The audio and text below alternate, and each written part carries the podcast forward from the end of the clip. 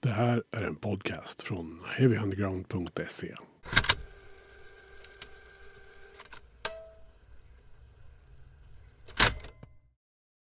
Heavy Undergrounds klassikerserie går vidare och befinner sig nu under det svarta märket.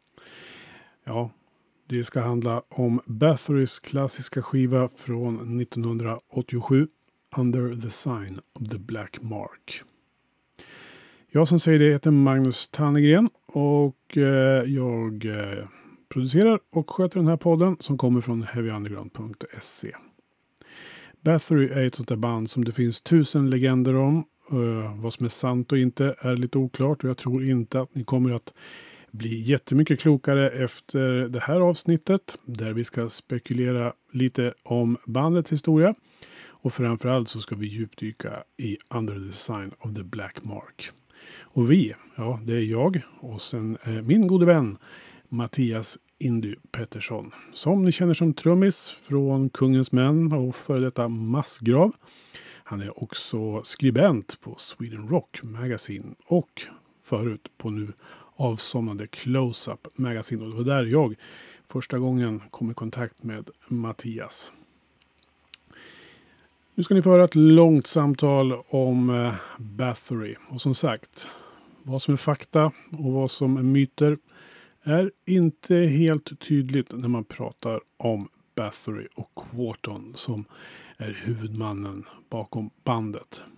Men det är ett fascinerande samtal om ett fascinerande band och om en fascinerande skiva. Så därför så hoppar vi rakt in i samtalet med Mattias Indy Pettersson om Bathorys Under the Sign of the Black Mark. Välkommen till podden. Tack så mycket Magnus. Du har ju lite så här på din meritlista både som musiker och skribent. Kan du dra lite kort din CV så där, vad du har gjort genom åren? Oh, ja, det är väl det som jag mest känd för, eller vad man ska säga, det är väl Close-Up och eh, Sweden Rock. Som jag har skrivit för ganska många år. Och sen så eh, musikmässigt så är det väl Massgrav och nu för tiden då Kungens Män. Mm. Det är två ganska olika entiteter, Massgrav och Kungens Män. Ja, jag brukar säga det, att det, det är verkligen, eh, alltså Massgrav var ju liksom typ 30 sekunders låtar. Hur många låtar som helst. Mm. Och Kungens Män är ju typ 30 minuters låtar. Eh, ganska långsamt medan Maskar var svinsnabbt. Så det är verkligen kontraster där. Alltså. Jag, gillar, jag, jag gillar kontraster, så det, det, är bara kul. Ja, det är precis tvärtom med andra ord. Ja. ja. Eh, du och jag ska ju prata om Bathory's Under the Sign of the Black Mark.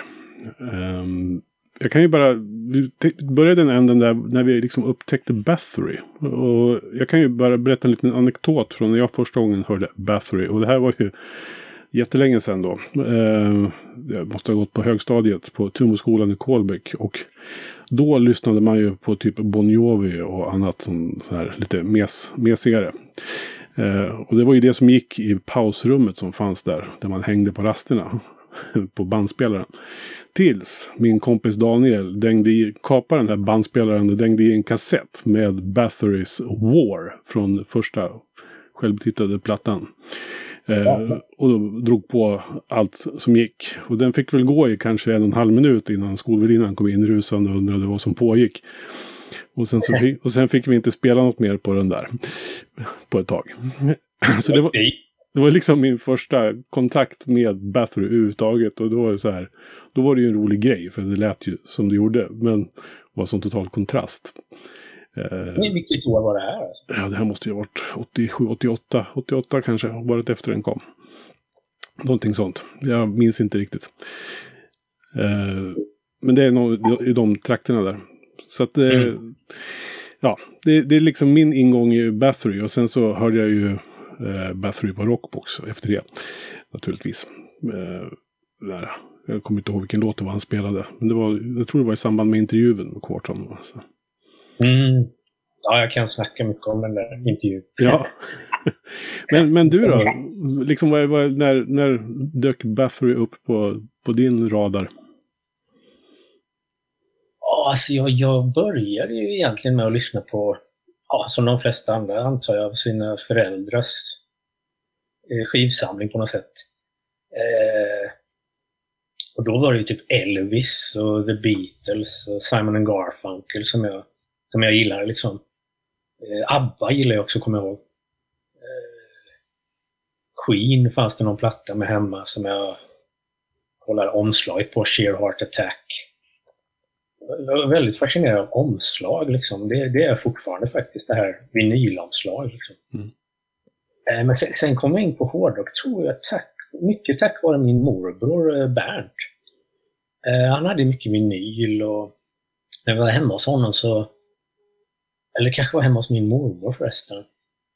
Eh, men han, han bodde väl där, antar jag.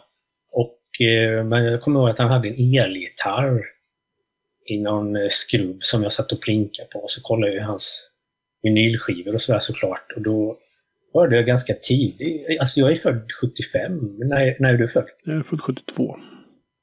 72. Så du är 50? Mm -hmm, tack. Mäktigt. jag är mobb 87. ja, men det var i alla fall hans skivsamling tror jag som var fascinerade mig då. Då var det ju omslagen först innan jag hörde grejerna. Liksom. Men jag hörde Black Sabbaths debut typ ganska tidigt och så Paranoid.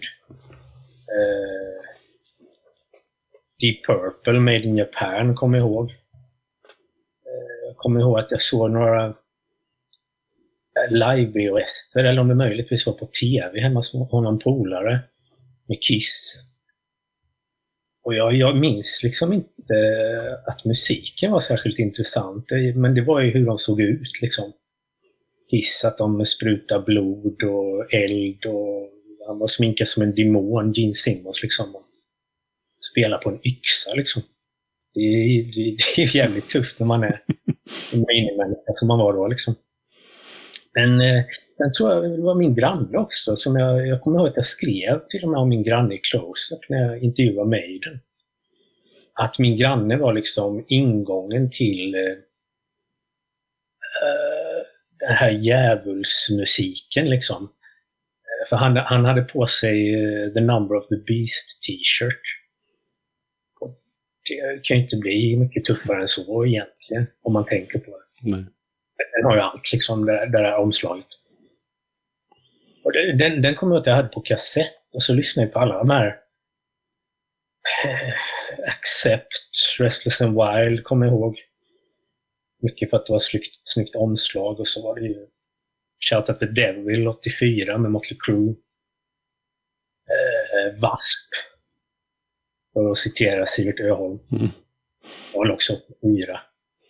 Och sen eh, The Lost In Line med Dio. Men mycket av det här fick jag på kassett, kommer jag ihåg, typ när jag fyllde år och julklapp och sånt där. Eh, jag hade inga egna vinyler. Eh, ja, det, var väl de eh, som jag kommer ihåg, men sen just det här med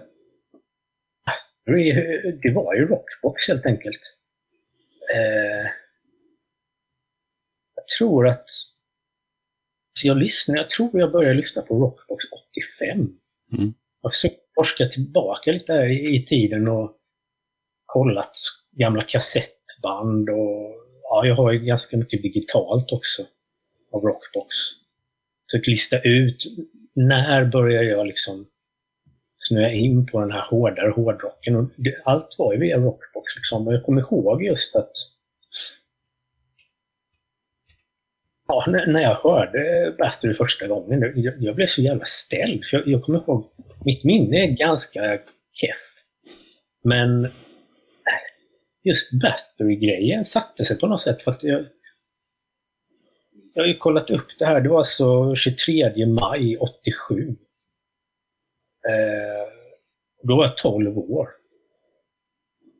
Jag hade ju garanterat inte hört Battery innan liksom. Mm. Men jag minns ändå att jag såg liksom den här gula geten. Såg jag ju ganska tidigt, ja förmodligen då när den kom för att då var den på baksidan av Okej. Just det. Eh, Svenska skivklubben hade ju nästan alltid annons längst bak. Det var så här 20-30 omslag eller någonting. Mm.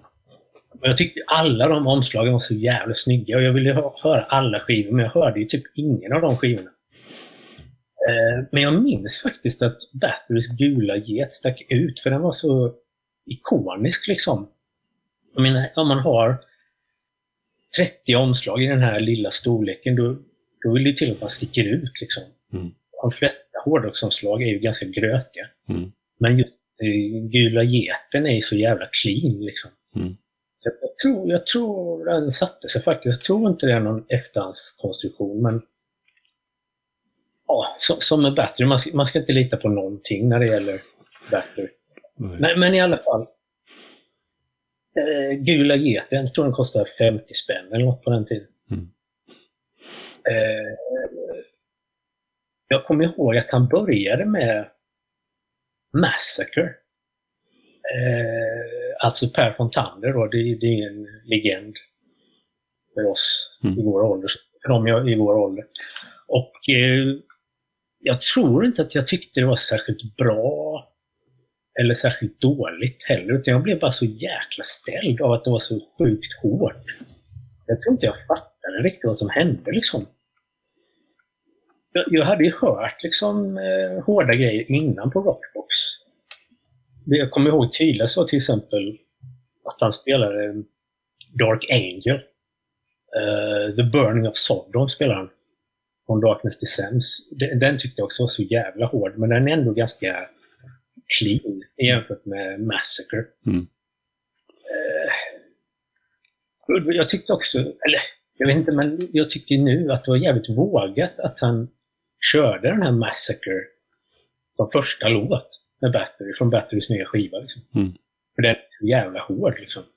Jag tänker att den skrämmer nog bort ganska många. Liksom. Mm. Eh, och på, på den tiden så spelade jag också, som jag minns det i alla fall, så spelar jag alla låtar i sin helhet. Det är ju ganska sällsynt idag, för idag är det liksom små snippets som gäller. Liksom. Ja. Eh, I vissa fall har det säkert att göra med copyright och sådana här grejer, men jag tyckte det var coolt att han spelade alla låtar i alla fall, så det tycker jag är jävligt häftigt när man lyssnar igenom alla de här gamla kassetterna. Att man har ju hela låtarna. Liksom. Mm. Men, och det här är ett sidospår nu. Ett undantag för mig, för jag var helt dum i huvudet då. När jag spelade in kassetterna. Av någon anledning så hatade jag gitarrsolo. Och ja, en hårdrockare som hatar gitarrsolo. Men, så jag gjorde det här helt sjuka att jag i vissa fall så tryckte jag på paus när det kom ett gitarrsolo.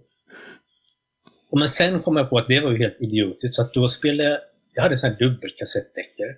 Mm. En kopia på det jag hade spelat in. Där tryckte jag på paus. Så att jag slapp gitarrsolon. Jag hade kvar originalet ändå, så jag hade hela låten. Men jag tror nog att de första 10-15 kassetterna med Rockbox, där tryckte jag paus så fort det kom ett gitarrsolo.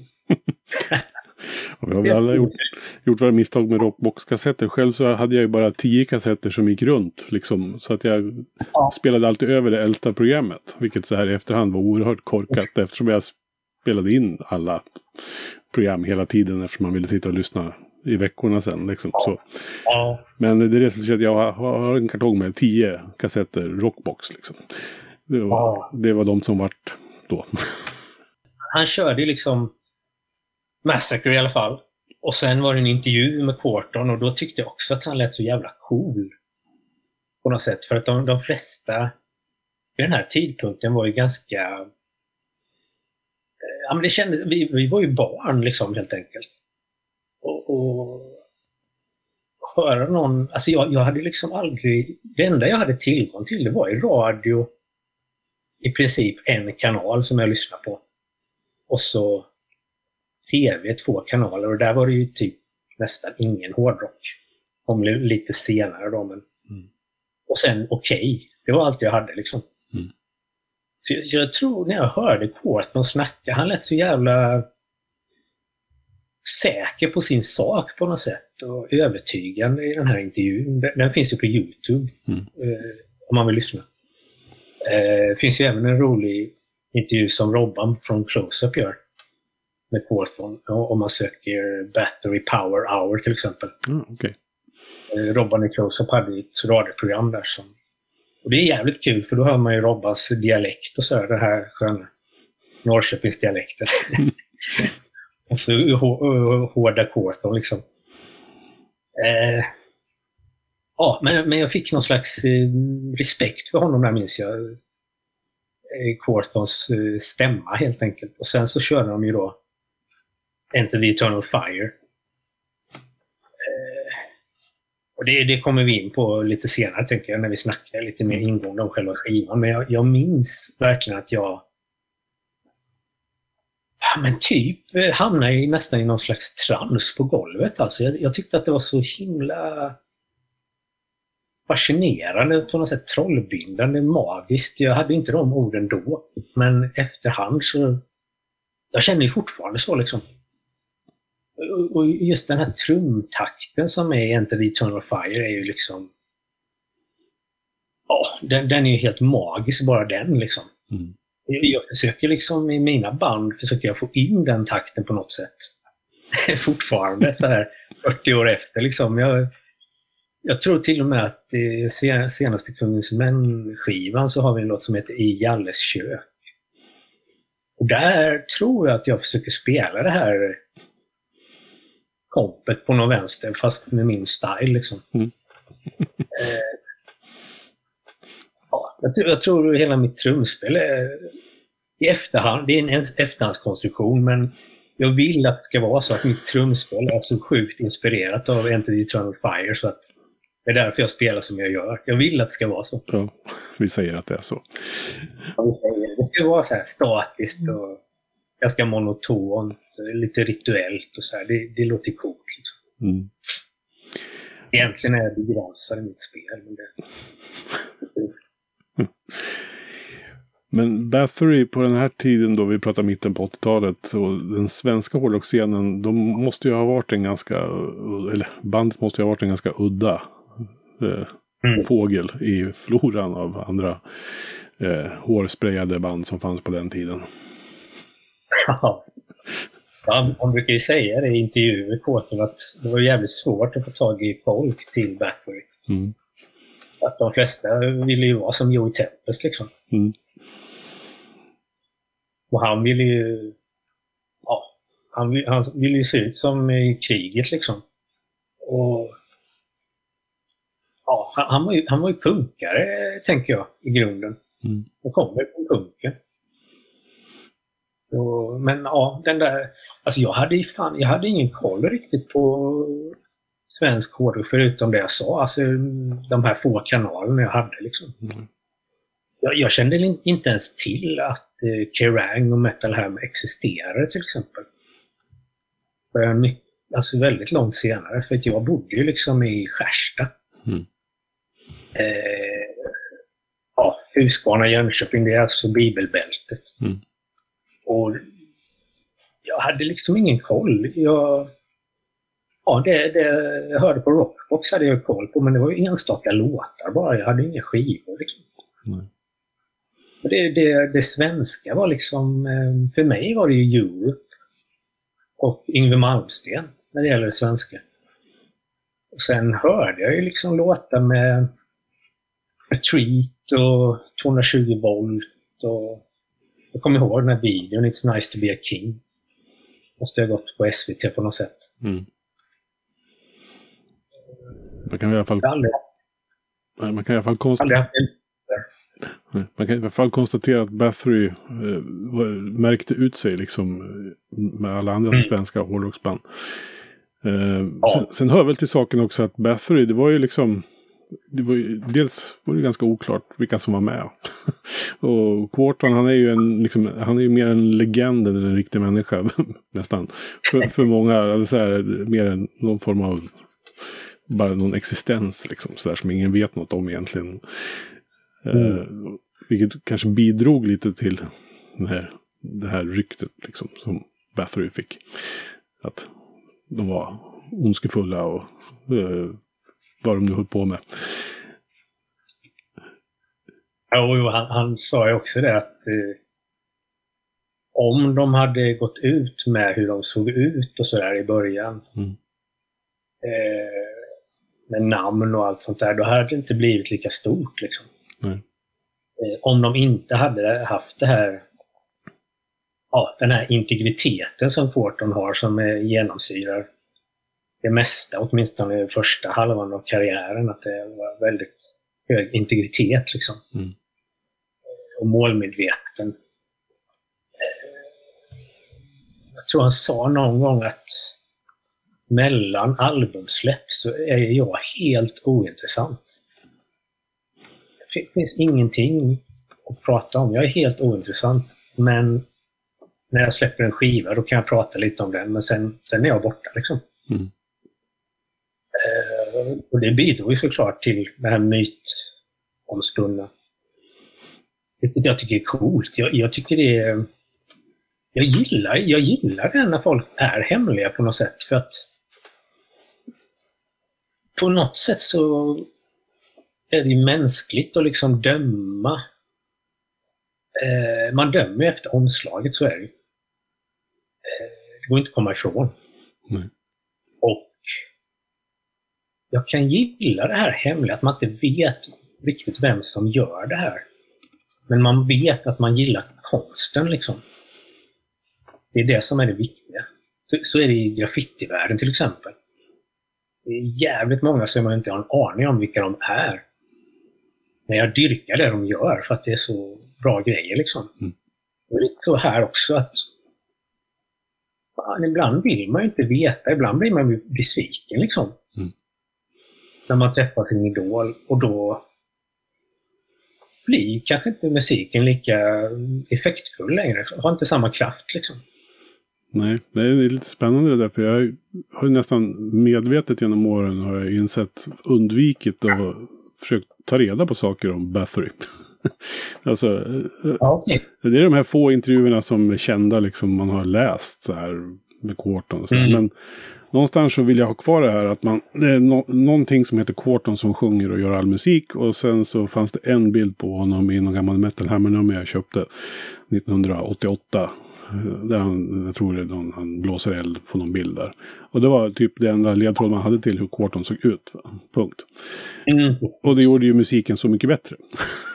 För att det, Precis, precis. det blir det här...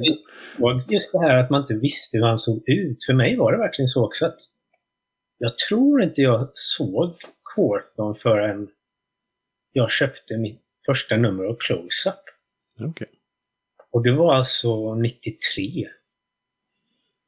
Eh, och då var det ju Bathory på omslaget. Just det.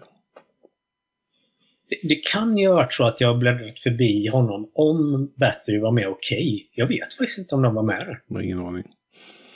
Jag har inget minne av det i alla fall. Det, det jag minns är att jag hade eh, upptäckte Venom jävligt tidigt tack vare Okej. Mm. Eh, men det, det var också jävligt sjukt för att jag, jag upptäckte ju Venom hur de såg ut. För att det var med en affisch i, i Okej som jag hade på väggen som var så jävla hård när de står på, ett berg av dödskallar och det är säkert eld med där också, men de ser stenhårda ut liksom. Det är nitar och läder liksom. Mm. Jag, hade, jag hörde ju inte Bathory, eller jag hörde ju inte Venom för en 87 typ. För det var då jag hörde Bathory i Rockbox. Det var då jag liksom, tror jag, upptäckte black metal för första gången. Och samtidigt så hittade jag Venoms black metal-skiva i min morbrors skivsamling. Okej. Så det, det, tog ju ett tag innan jag... Jag upptäckte Venom 83, men jag hörde dem inte förrän 87. Nej. Och sen 93 fick jag se hur Quarton såg ut.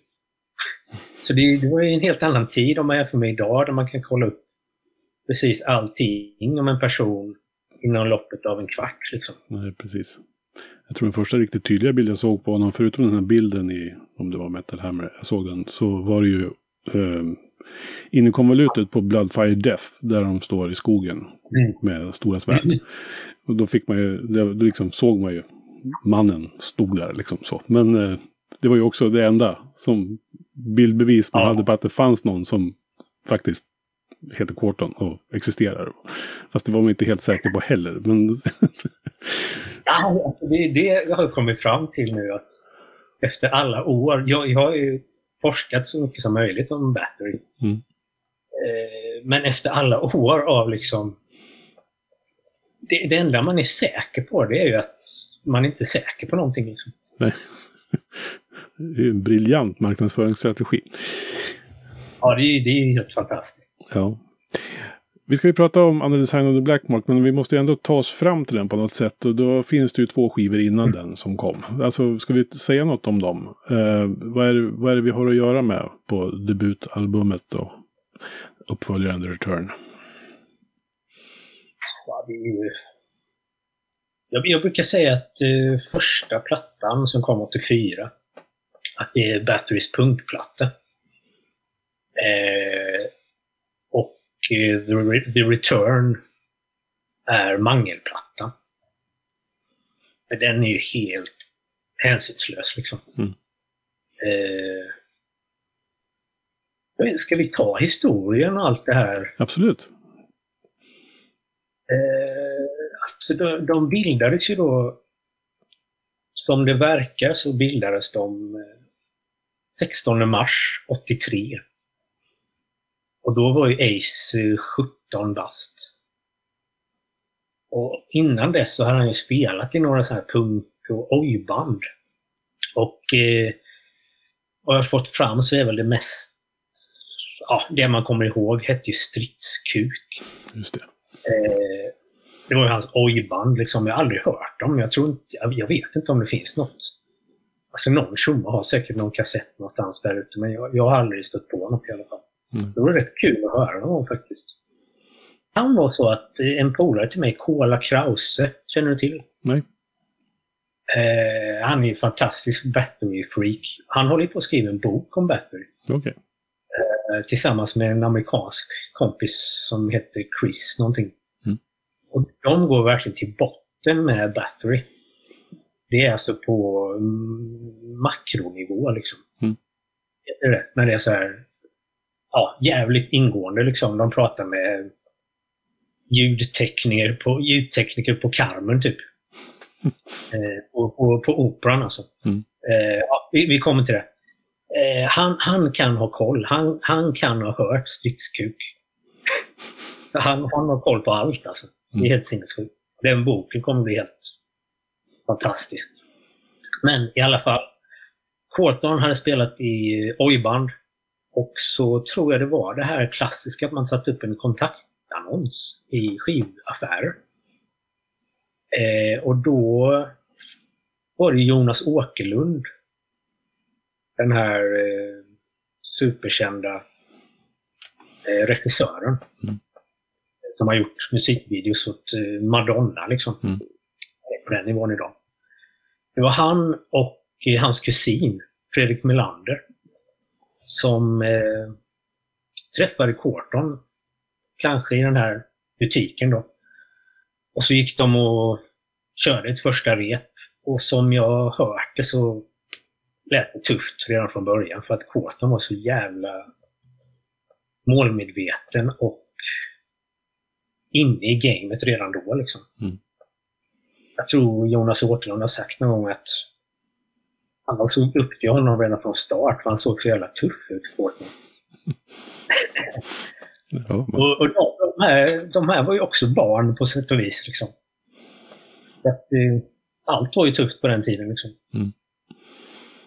Men ja, det är som sagt, all, all, det är så mycket olika uppgifter som florerar och jag vet själv inte vad som stämmer längre. Men det som är etablerat är väl i alla fall att Åkerlund spelar ju trummor på de två första Battery-låtarna som spelas in.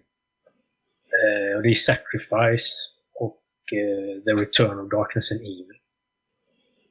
Jag tror den heter The Return of the Darkness and Evil till och med. Mm. På Scandinavian Metal Attack. Som är en slags samlingsplatta som eh, då Boss fick i uppdrag att sätta ihop som någon slags promotion av svensk heavy metal, typ. Så fanns det någon lucka i schemat. Och då frågade Ace om han fick komma med sitt band och lira in två låtar. Jag tror inte ens att, att Boss visste att Ace hade ett band. Eh, och då är ändå Boss Hortons far. Mm, just det. Vilket väldigt få visste vid den här tiden. Eh, men de drog i alla fall och spelade in de där två låtar och då är det ju Jonas Åkerlund på trummor och så Fredrik Melander på bas. Och Kåsson på eh, Ja, det blir, det blir sån jävla... Man kan gå in i detalj på allt, det blir hur långt som helst men de släppte den här debuten 84 då, då blev det den här gula geten då i första släppet. De kom i 1000 x det tror jag också. Det är också så inte 100% säkert att det var 1000x. Jag tror Ika Johannesson och Jon Jefferson Klingberg skriver den här Blod eller död och där tror jag det står att Boss började med att släppa 300x, lite blygsamt. Men eh, det verkar ju jävligt konstigt. Mm. Det finns ju garanterat fler än 300 gula jätter där ute. Liksom. Mm. Eh, jag tänker det vore jävligt konstigt om de släppte 300 gula. Och så märkte nej fan det, här blir helt fel liksom. För det är ju ett missprint liksom. Mm. Det var ju meningen att geten skulle vara i guld. Just det. Men den kom ju ut som pissgul, kanariegul och allt vad de kallar det för. eh, det vore konstigt om de släppte 300x och sen gjorde ytterligare 700x om gula. Och sen börja köra en vita. Jag vet fan, all, allt är bara snurrigt. Det får man lämna över till någon musikforskare som får ta reda på hur det egentligen ligger till. Ja, jag, jag tror inte det kommer att lösa sig de här... Det är det som är så coolt. Jag tror att Battery kommer för alltid vara någon slags gåta. Mm. Det hör till, tycker jag, för att det har alltid varit så. Och Hawthorne själv har ju medverkat till det här. Mm. Väldigt målmedvetet skulle jag säga. Mm. Eh, ja, fan, det, det går att prata hur mycket som helst, men sen Under the Stein, det är en av de bästa skivorna som har gjorts. Sen kom ju Bloodfire Death. Eh, vi kan väl gå in på lite på den kanske och så hoppa tillbaka till Under the Sign sen. Absolut. Eh, för jag, jag har ju liksom, jag tycker Under the Sign är en av de bästa black metal-skivor som har gjorts. Kanske ja, en av de bästa skivor som har spelats in alla kategorier. Liksom. Skulle jag göra en topp 10 över allt jag har hört så hamnar den ju väldigt högt. Liksom. Mm. Eh, sen kom ju Bloodfire Death 88 och då... Jag var så, jag var så jävla tagen av Under Design då. Så att när Bloodfire Death kom, då var jag liksom... Dels hörde jag den ganska sent. Men jag förväntade mig på något sätt någonting ännu bättre än Under Design. Det, det, går ju inte. Nej. Men jag, jag, tänkte så i alla fall. Så jag blev nog lite besviken och... Alltså jag, alla kommer missförstå mig nu, men de kommer säga att Indy hatar Bloodfire Death. Men det gör jag inte. Jag älskar den, men jag dyrkar inte den som jag dyrkar de tre första plattorna. Liksom. Och, och, jag har aldrig fattat riktigt varför Bloodfire Death klumpas ihop med Hammerheart och Twilight of the Gods. Som någon slags vikingatrilogi. Är det så? Ja, mm. jättemånga som att Bloodfire Death, Hammerheart och Twilight är tre vikingaplattor. Ja, jag har alltid tänkt, jag har alltid tänkt att han bröt från det han höll på med efter Bloodfire Death. Men det, det är jag det. Nej, men jag tycker också det. Jag håller verkligen med. Ja. Jag, jag, jag, fattar inte riktigt var det kommer ifrån att det skulle vara en vikingaplatta. För jag, jag tycker den är nästan hårdare än uh, Under Design mm. på sätt och vis. Uh, det är i princip fullt blås på alla låtar. Mm. Förutom uh, ja, typ de första tio minuterna och sen kanske sista låten är ju... Titelspåret. Fantastisk också liksom. Ja. Texterna är inte heller sådär jättevikingaaktiga. Eh, vi har Fine Day to Die, Bloodfire Death. Som har det. Annars är det ju typ Slayer, Thrash. Exakt. Tycker jag. Mm. DS E-Ray, eller hur man uttalar det. Det är Metallica Thrash. Mm. Ja. Men ja, man får väl knappt säga att man inte dyrkar den i det här landet, men så är det. Alltså, det finns ju en låt till exempel, Pace till Death. Där har han ju slängt in i introt där har han ju slängt in skvallerbytta Bing Bong. Ja, just det. Och det, det, det bara förtar hela stämningen för mig. Liksom. Tyvärr. När jag hörde det så bara, va? Skämtar han här liksom? Och han gör det, han skämtar. Han är ju en trickster liksom. Det är li- lite som när Candlemass slängde in Gläns över sjö och strand i någon låt. Ja, men det, det tycker jag att de gjorde snyggt. Ja, Det här är liksom en så här, du vet, retstickelåt. Det är så här långstrump. ja. Vibb liksom. Det funkar i Battery liksom, för mig. Inte då liksom. nej. Men ja, titelspåret är ju svinbra och jag älskar hela plattan också. Det är, det är mangel och... Men jag, jag är så sjukt eh, präglad av Under the Sign så jag tycker inte det är riktigt lika bra sång på Bloodfire Death. Det är inte lika mycket inlevelse som det är på Under the Sign. Mm. Men eh, ja.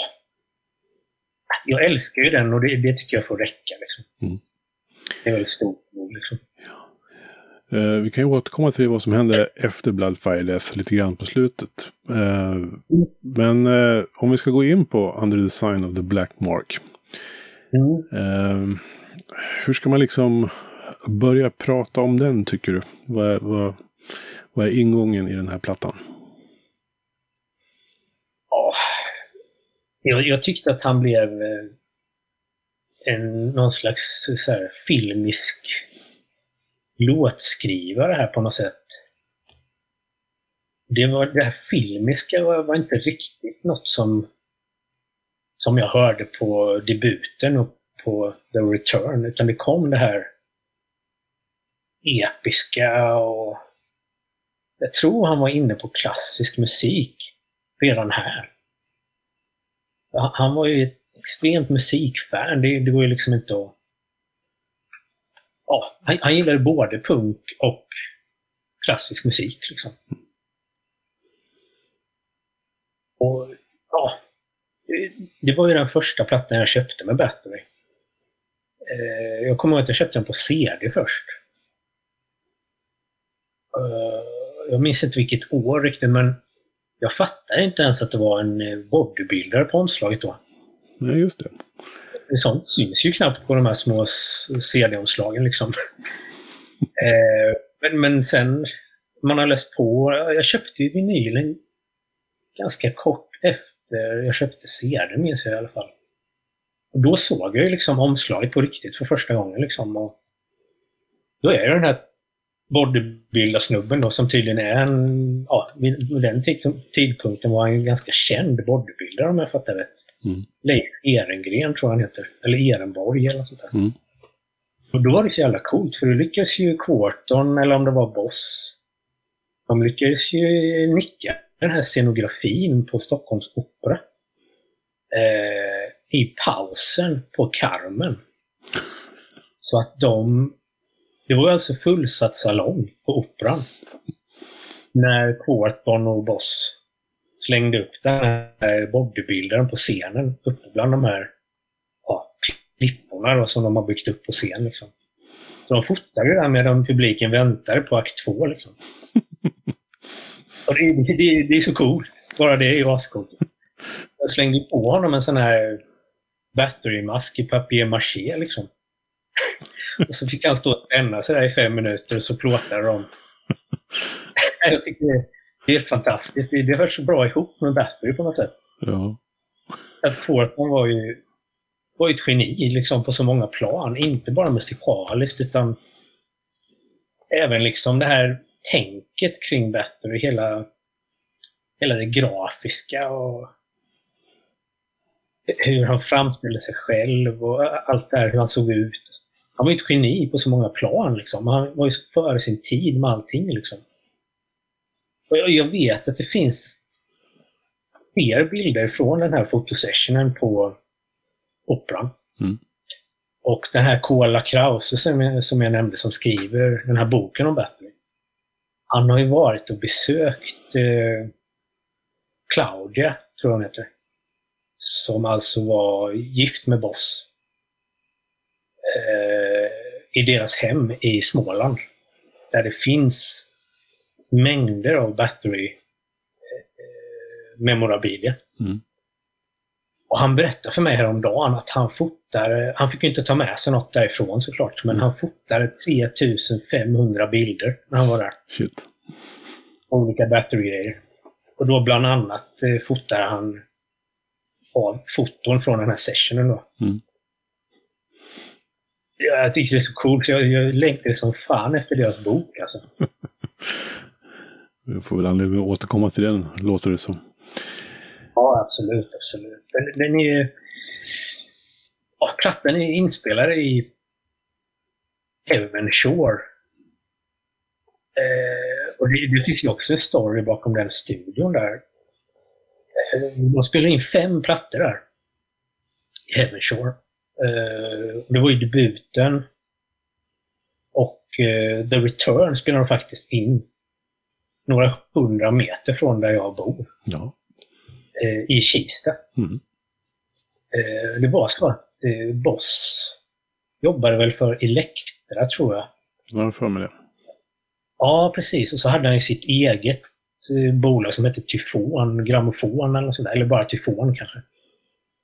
Eh, och när de skulle släppa Batterys debut, då startade de ju Blackmark enkom för att släppa batteryplattor egentligen. Eh, och han hyrde väl in sig i eh, Elektras kontor, eh, deras lokaler, där det fanns studio och så. Och de var alltså i Kista, här där jag bor. Det, var ju bland det första jag gjorde när jag flyttade till Kista för 15-16 år sedan, var att dit liksom. Mm. Och sätta dit en sticker på något elskåp och visa att här, jag har varit här liksom. Eh, men det såg ju helt meningslöst ut, men det kändes ändå mäktigt på något knäppt sätt. Liksom. Om man är nörd så, så, är det ju tufft att bara stå där och fatta att shit, de har spelat in the return här liksom. Exakt.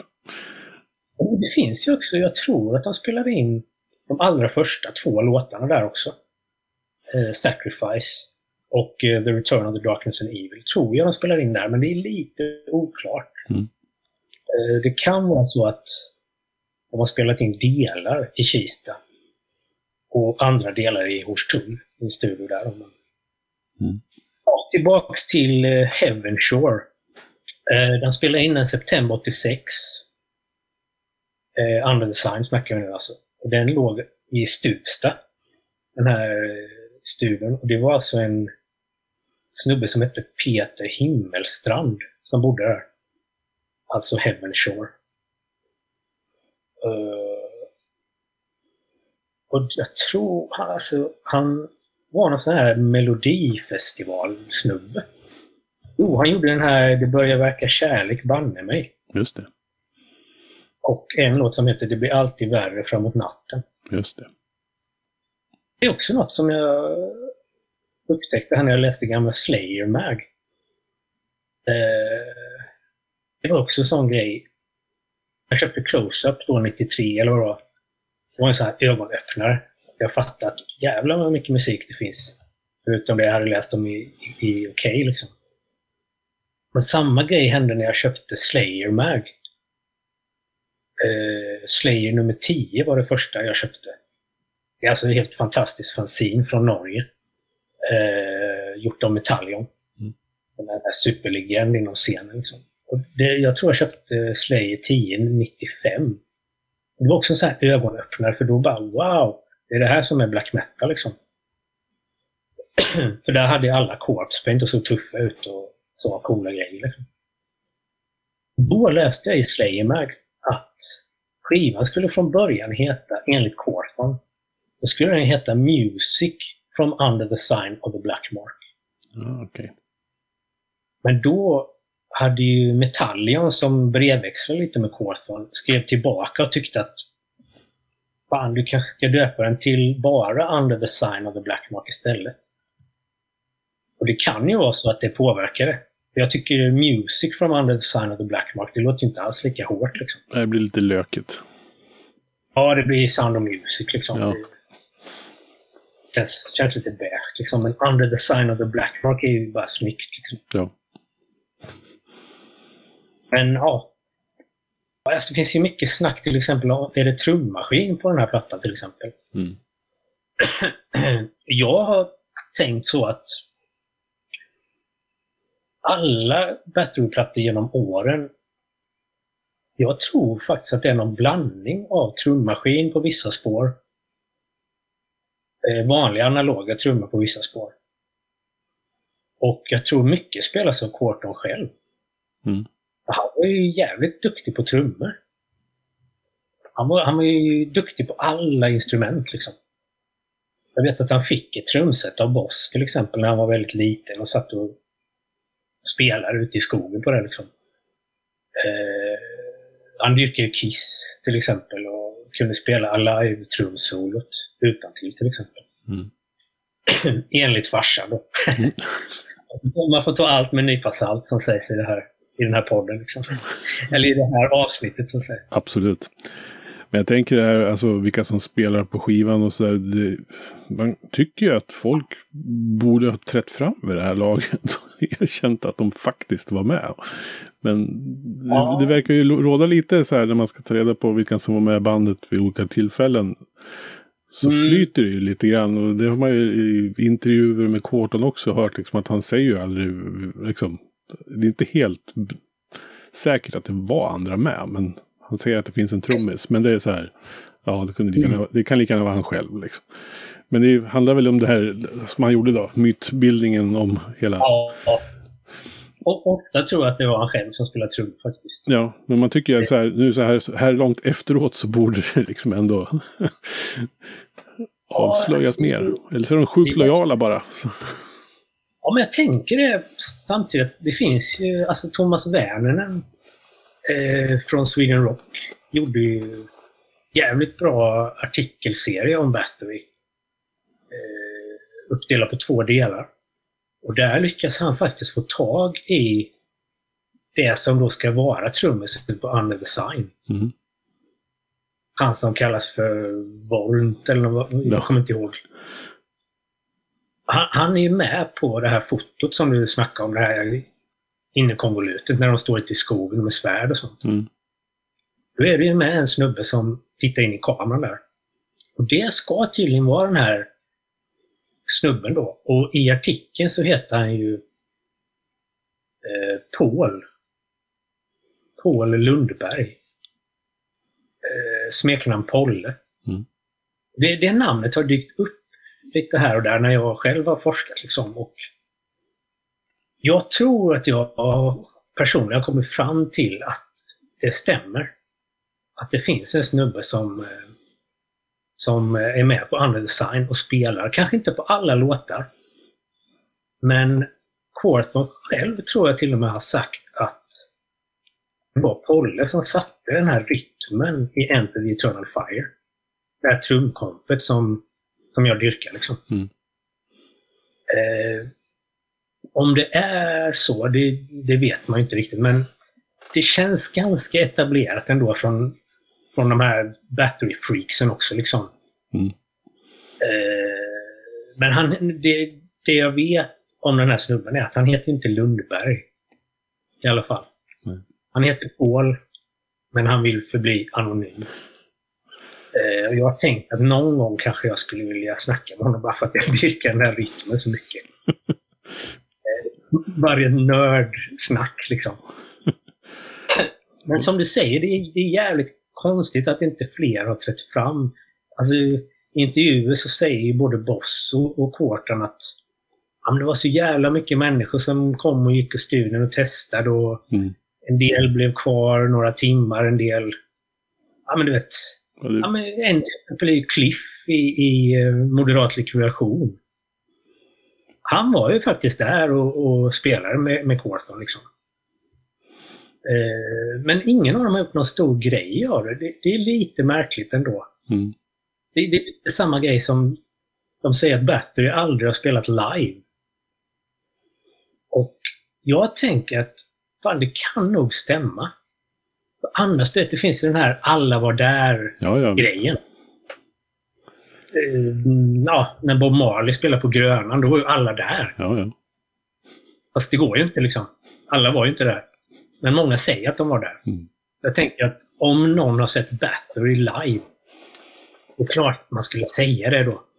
Ja, det borde ju vara ett antal hundra personer inblandade i det här i alla fall. Och att ingen av dem skulle kunna bekräfta att det har hänt. Det, liksom, det verkar ju helt orimligt.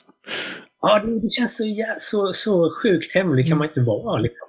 Nej, för jag vet, man läser intervjuer och så här så har man ju liksom fått intrycket av att det planerades turnéer och det gjordes någon spelning här och där. va, Och det var liksom, ja, men det finns som sagt, det finns inte en jävla turné, det finns inte en turnéaffisch att uppbåda liksom. Be, liksom Nej, att det var bokat liksom. nej, så långt kom de aldrig. Alltså. Nej. Det, det är jag helt säker på. Det, det enda jag har hört om turné, det är väl egentligen eh, de skulle göra en USA-turné med eh, Sodom kanske. Ja, det kanske var något sånt. Nej, jag kommer inte ihåg. Destruction Sodom. Mm. Och då var ju en eh, Witch Hunter i Sodom. Var ju uppe i Stockholm och provspelade med Kårfan. Mm.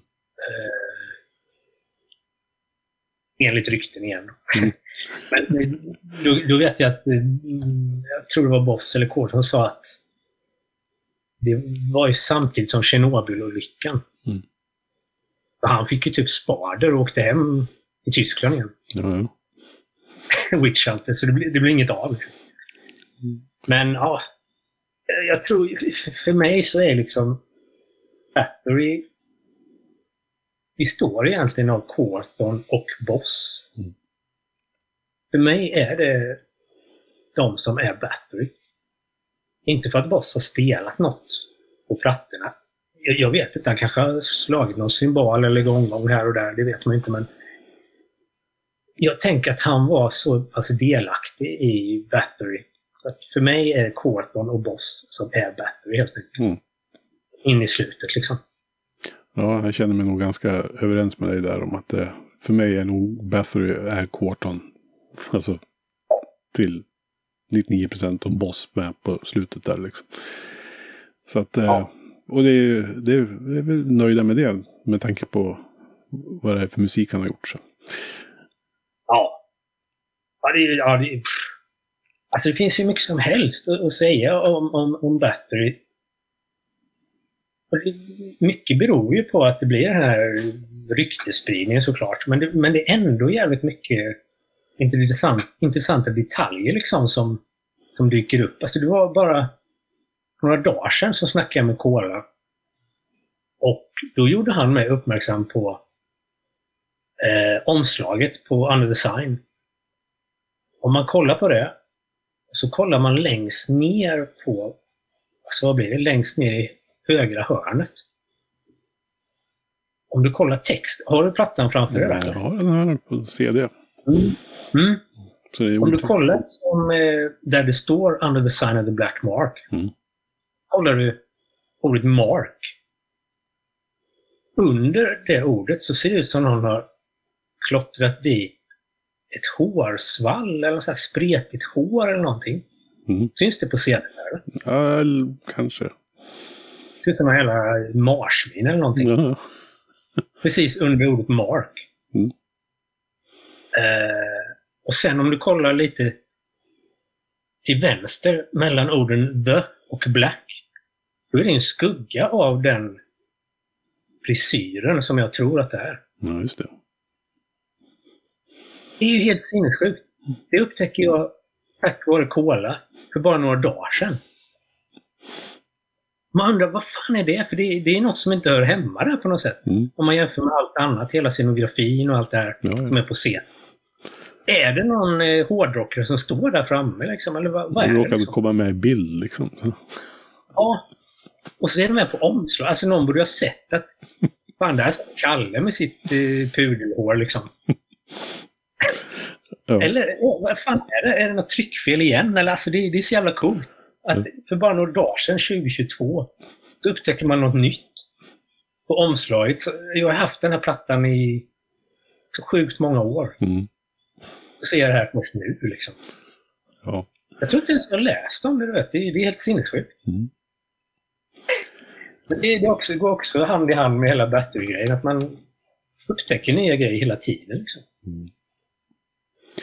Men på Under Design, där är han ju fortfarande kvar, åtminstone textmässigt då, i det lite mer sataniskt okulta eh, temat. Är det inte så?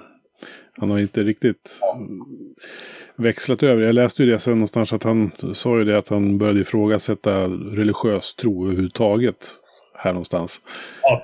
Och det är därför att texterna sen förskjuts mot något annat på de andra skivorna som kommer efter. Men här är det fortfarande gravar och eh, eviga eldar och allt vad det ska vara liksom. Jo, men det, det, det, det är riktiga battery för, för mig. Liksom. Mm. Djävulstexterna och skräck, skräcktexter är väl mycket. Jag har Jag knutit... har en vikingalåt. Equimantorn är ju vikingasnack i, i alla fall. Mm. Han babblar om orden och... Jag tror det är första gången som det är vikingasnack i alla fall. Mm. Jag, jag vet inte ens vad Equimantorn är för någonting. Inte jag heller. Eh, det är väl något han har hittat på själv. Jag, jag måste ha googlat det här för länge sedan, men jag, jag, nej, jag har ingen aning. Och så knyter han ju tillbaks lite till bandets namnets ursprung också. På eh, Woman of Dark Mm. Desire. När han faktiskt sjunger om Elizabeth Bathory. Eh, Mm, precis. Det, det är också jävligt... Ja, det, det är också intressant för han, han kör liksom... Han kör först den, Woman of Dark Desires, och snackar om Elizabeth Bathory, som du sa. Och sen på sista låten är det väl? Of Doom. Den är ju helt skum. Om man kollar texten där, för den sticker ut enormt. Det är liksom en hyllning till Bathory Hordes. Mm. Till de här hän, hängivna fansen då. Det är, det är en ganska udda grej, för jag tänker... Jag, jag funderar lite på det idag faktiskt. Finns det något metalband som har gjort en så tydlig hyllning till sina fans där de skriver ner så rakt på sak liksom. Tack för att ni har skickat brev till mig. Liksom. det är ju inte så sataniskt. Det är inte förklätt i, i metaforer eller poesi eller sånt där i den låten, utan det är ju liksom... Ja, det, var ni som skickade brev till mig. Tack för att ni skickade brev. Eh, ni har på oss våra t-shirts. Ja. Det, det är helt bisarr text egentligen. Eh, det är någon sån här wearing, wearing our name. Bathory. bokstäverna battery. On t-shirts and badges, we salute thy. Ja, det, är- alltså jag tycker det är lite cheesy faktiskt, men samtidigt är det jävligt fint. Mm. Alltså egentligen hade ju hela den texten funkat som någon slags... Eh, ja men på tacklistan eller sånt där. Mm. Slutet typ. Men istället gör han en hel låt där han tackar sina fans. Tycker att de är, de är ja, schyssta snubbar liksom. det, det är bisarrt. Ja, ganska faktiskt. Men fint samtidigt liksom. Ja. Och musikaliskt eh, har vi pratat lite om att det drar, lite, han drar ner tempot lite mot kanske från de två första skivorna. Och liksom, och det är lite mer Mm. melodiskt, eller vad man ska säga. Ja, absolut. Man, man, känner, man anar ju den här lite mer episka dragen han drar sig åt senare. Men, men samtidigt så är det ju fortfarande, det är väl kanske produktionen som gör det. Det är ju liksom skitigt så här som det ska vara. Lite, ota, lite otajt. Eh, Men, Exakt. Det är så jävla snyggt. men ändå väldigt, väldigt stämningsfullt blir det ju stundtals. Eh, Ja, alltså hela Under the Sign är stämning och atmosfär för mig. Mm. Det, det är liksom... Eh, han, han, lyckades ju verkligen med det här eh, kalla stämningen på något sätt. Jag, jag, jag fattar inget om musik, alltså hur man får fram olika ljud och så. Jag kan ingenting om man spelar gitarr och så, men jag, eh, om jag fattar det så sjöng han ju igenom gitarrmicken. Eh, till exempel, och, och la lager med gitarrer och spelade genom en så här superbillig stärkare. Och mm. Lät, lät ju många så här missljud vara kvar till exempel. Mm. Det sa han till exempel att ja, men det som ni tror är liksom fladdermöss som fladdrar förbi, det är liksom grannens gräsklippare. Liksom. Han sa ju mycket sånt. Mm. Och ja, det kanske förtar stämningen lite som när han kör det här Rallybytta Bing Bong på något sätt. När man får veta att fan, det var ju inte så tufft. Man trodde liksom. Nej. Men det är ändå så pass bra så att det, det spelar inte, inte någon roll liksom. Det, det, är liksom samma grej som att jag tror inte att Cortham på något sätt var djävulsdyrkare till exempel. Nej. Eller satanist någonsin. Jag tror inte det. Men han hade ju uppenbarligen ett djupt intresse för det. Eh, ett genuint, äkta intresse. Som jag tror var få förunnat vid den här tiden. Liksom. För han kunde ju sina grejer. Det, det är hela, hela grejen med Corthon är att han är extremt påläst. Liksom. Mm. Eh, enligt Boss så hängde han ju jävligt mycket på bibblan. Liksom. Mm. Läste jättemycket böcker lånade hem massa klassisk musik. Han hade ju tydligen hur mycket kassetter med klassisk musik som helst hemma. Eh, men att han var djävulsdyrkare, det är väldigt svårt att tro det. Eh, jag tror att han var punkare i grunden. Mm. Och i den betydelsen att han var emot saker eh, som han inte tyckte om. Alltså emot auktoritet till exempel. Och där är ju kristendomen en av de värsta. Eh, om man ser till historien. Mm. När det gäller att trycka ner folk och sådär. Och jag tänker att han gick ju liksom från det här djävulssnacket och den här imagen och allt det här till det som blev efter Bloodfire Death. Då. Och det var återigen ett av hans största intressen, tänker jag. Mm. Eh, historia. Svensk historia. Nordisk historia. Liksom. Mm. Och, ja, ja. så han gick vidare, men jag tror inte han var djävulsdyrkare. Alltså. Nej. Inte en praktiserande sådan i alla fall. Han drar, sig, han drar sig ju vidare sen, alltså Black Friday har vi pratat lite om, men sen så bryter han ju ordentligt. Eh, mm. Alltså både musikaliskt och liksom temamässigt.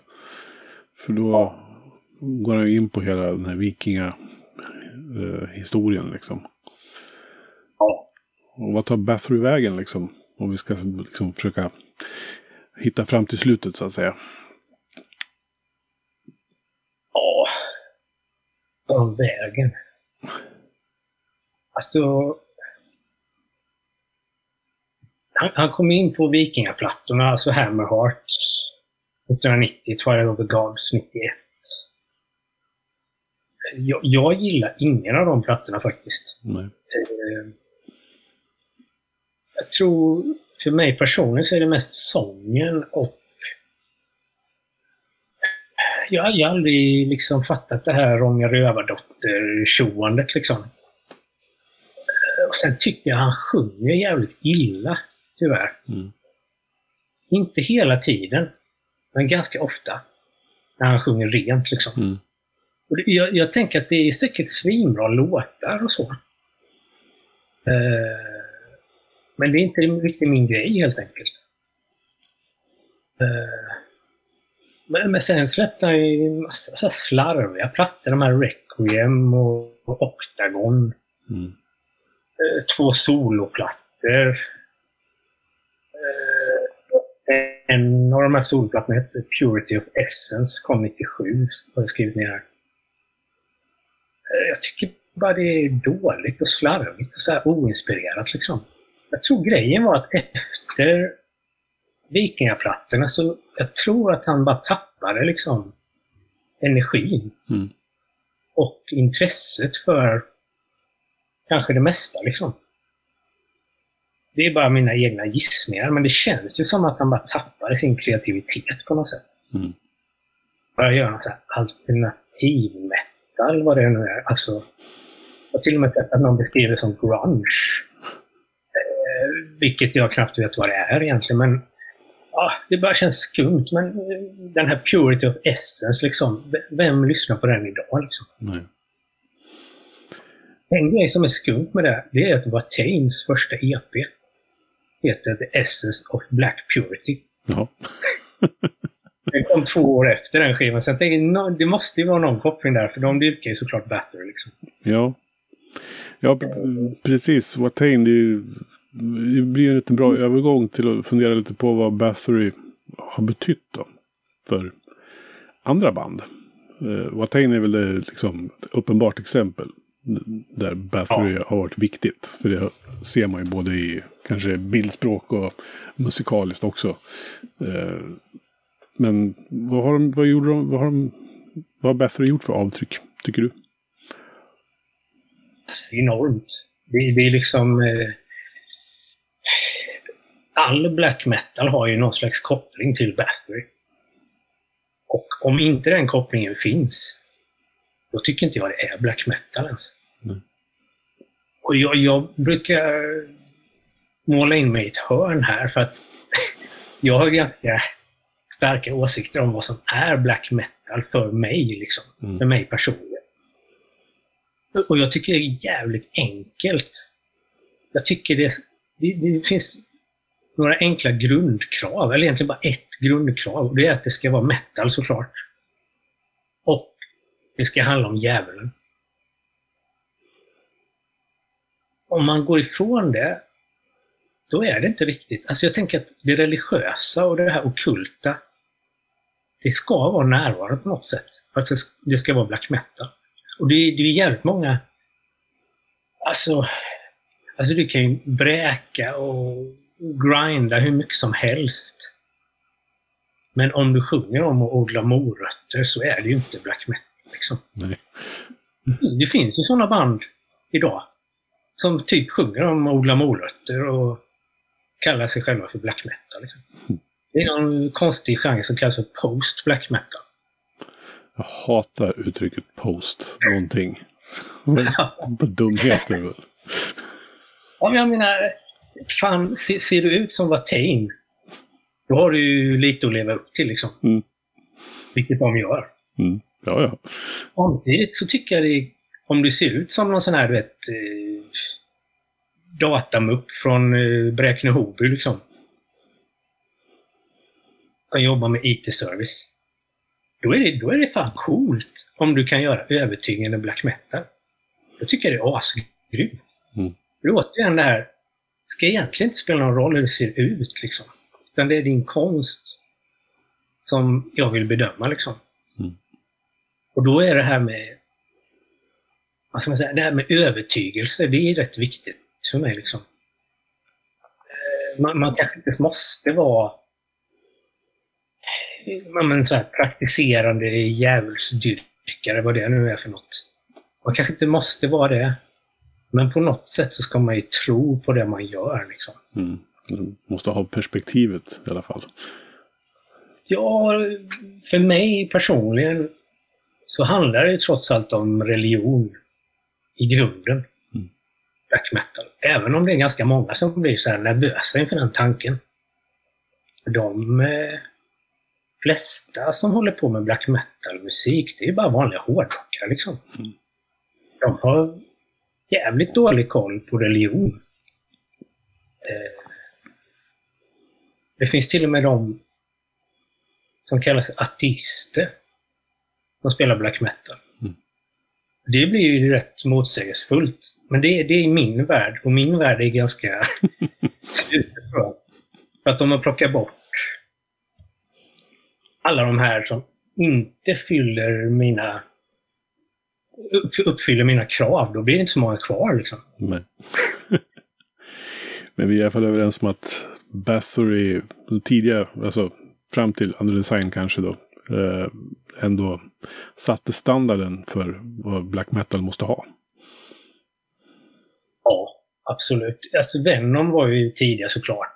Mm. Eh, men de kändes ju redan i början i alla fall när jag började läsa intervjuer så som de var lite spexiga liksom. Mm. Eh, det var lite såhär tongue in cheek och de hade kul såklart. Alltså det blir fel med att ha kul när man gör musik. Det är, det är väl eh, det första man ska ha egentligen. Mm. För, för att skapa något, det ska vara kul såklart. Men de var lite för spexiga. Eh, alltså man kan ju gå tillbaka till, alltså om man, om man ska säga... Mm, du kan ju gå tillbaka till bluesen liksom. Om du ska vara sån. Sålde sin själ till djävulen för att spela sin gitarr och sin musik. Liksom. De här Mm. svarta musikerna från förr liksom. Och sen kan du gå till 60-talet, när, ja, slutet på 60-talet med Common. Och Black Widow och de här banden. Led Zeppelin hade ju mycket... Eller ja, det var bara Jimmy Page egentligen, men men, men det var ju mer så här LaVey och Crowley. Mm. Det var ju mer eh, filosofi, skulle jag kalla det för. Ja. En livsfilosofi, liksom. Eh, det här med satanism är ju en annan grej, liksom. Djävulsdyrkan, det är, ju- det är ju det här religiösa, gärna fanatiska biten, liksom. Mm. Eh, som även finns inom kristendomen, islam. Det är det här fanatiska som, som eh, tar sig uttryck i den mest eh, övertygande black metal-musiken för mig. Liksom. Mm. Men egentligen så är ju den bästa black metal-låten det är ju Black Sabbath. Med Black Sabbath. Mm. På skivan Black Sabbath. Mm. Det blir ju inte mer black metal än så. Det, det är liksom, den har allt. De säger Satan på ett övertygande sätt. Och du har de här domedagsvibben, det här tyngden, kylan. Det är så jä- det är, jag får gåshud bara tänker på det liksom. Och det är så många som tänker att black metal, det ska gå snabbt. Det ska ha en speciell sångstil. Men för mig är- det helt...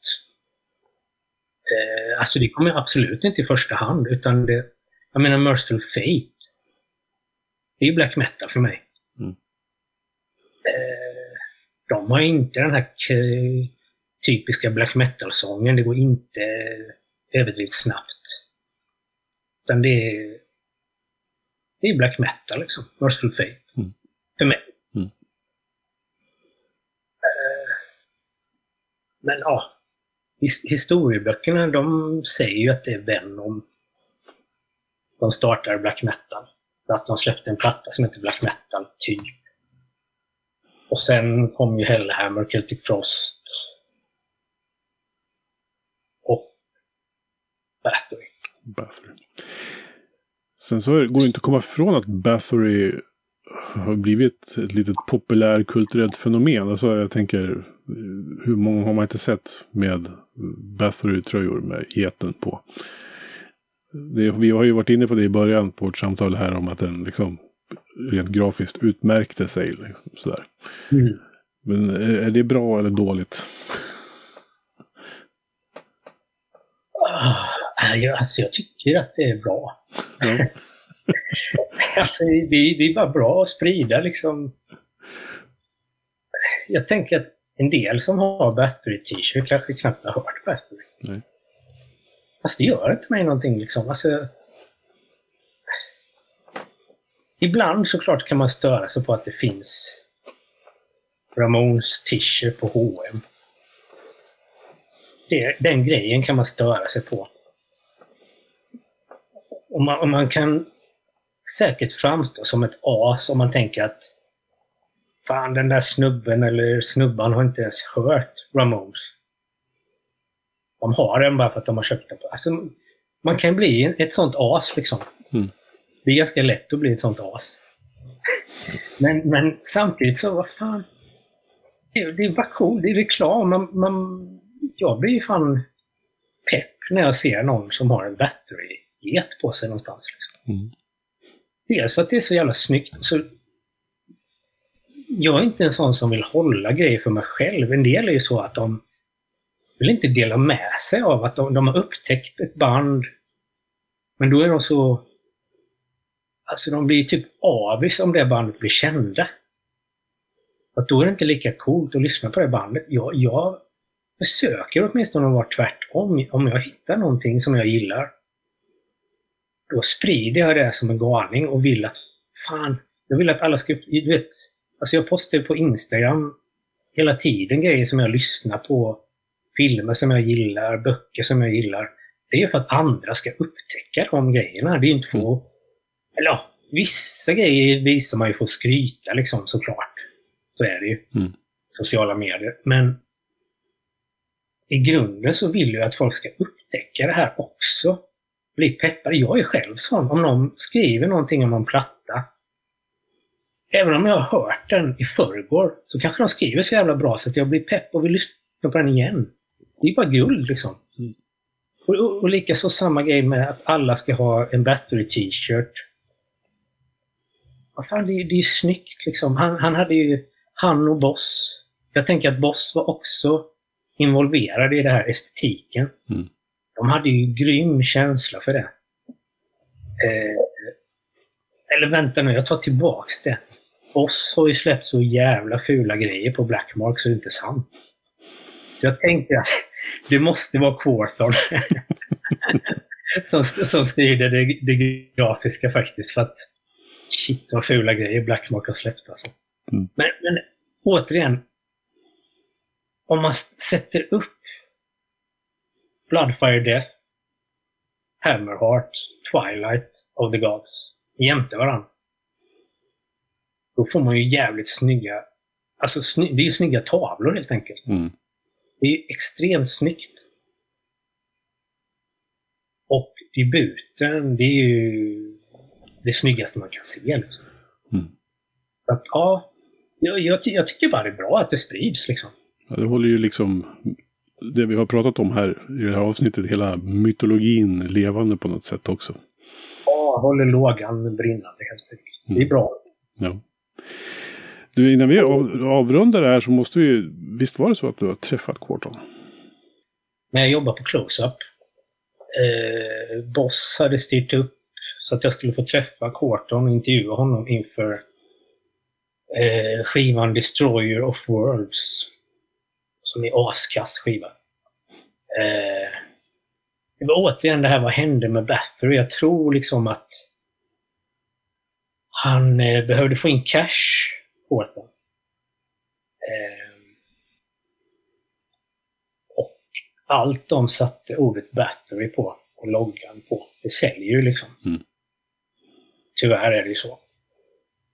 Och de hade gjort den här plattan, jag tror Quarton gjorde den på tio dagar. Eh, och han påstod då att han hade skickat ut till sina fans, vad vill ni höra för någonting? Han ville höra lite snabba grejer, lite vikingagrejer, någon idiot hade tydligen sagt att ja, men det ska vara lite roligt också. Och då gjorde Corthon låten Sudden Death. Som handlar om hockey. Som har samplingar med... Ja, äh, vi går inte ens in på det för det, det Nej. var helt kass. Men grejen var att Boss hade styrt upp så att jag skulle träffa Corthon i Stockholm. Och konstigt nog så var träffpunkten Thelins konditori vid, vad ligger eh, Fridhemsplan eller Sankt Eriksplan. Jag tänkte, fan vad konstigt. Det kanske är ytterligare en sån här grej att de blåser oss nu eller något sånt där. Han kommer inte vara där liksom. svårt att tänka mig att Corton skulle sitta på konditori och göra en intervju. Liksom. Jag tänkte, ja men jag går ju dit såklart. Mm. Men jag var ute i god tid och så gick jag in på McDonalds innan. Typ någon timme innan. Och då sitter Corton där. På McDonalds. Och käkar. Jag såg honom bakifrån, men han hade ju liksom så här battery long sleeve. Där det står battery i hela ärmarna liksom. Mm.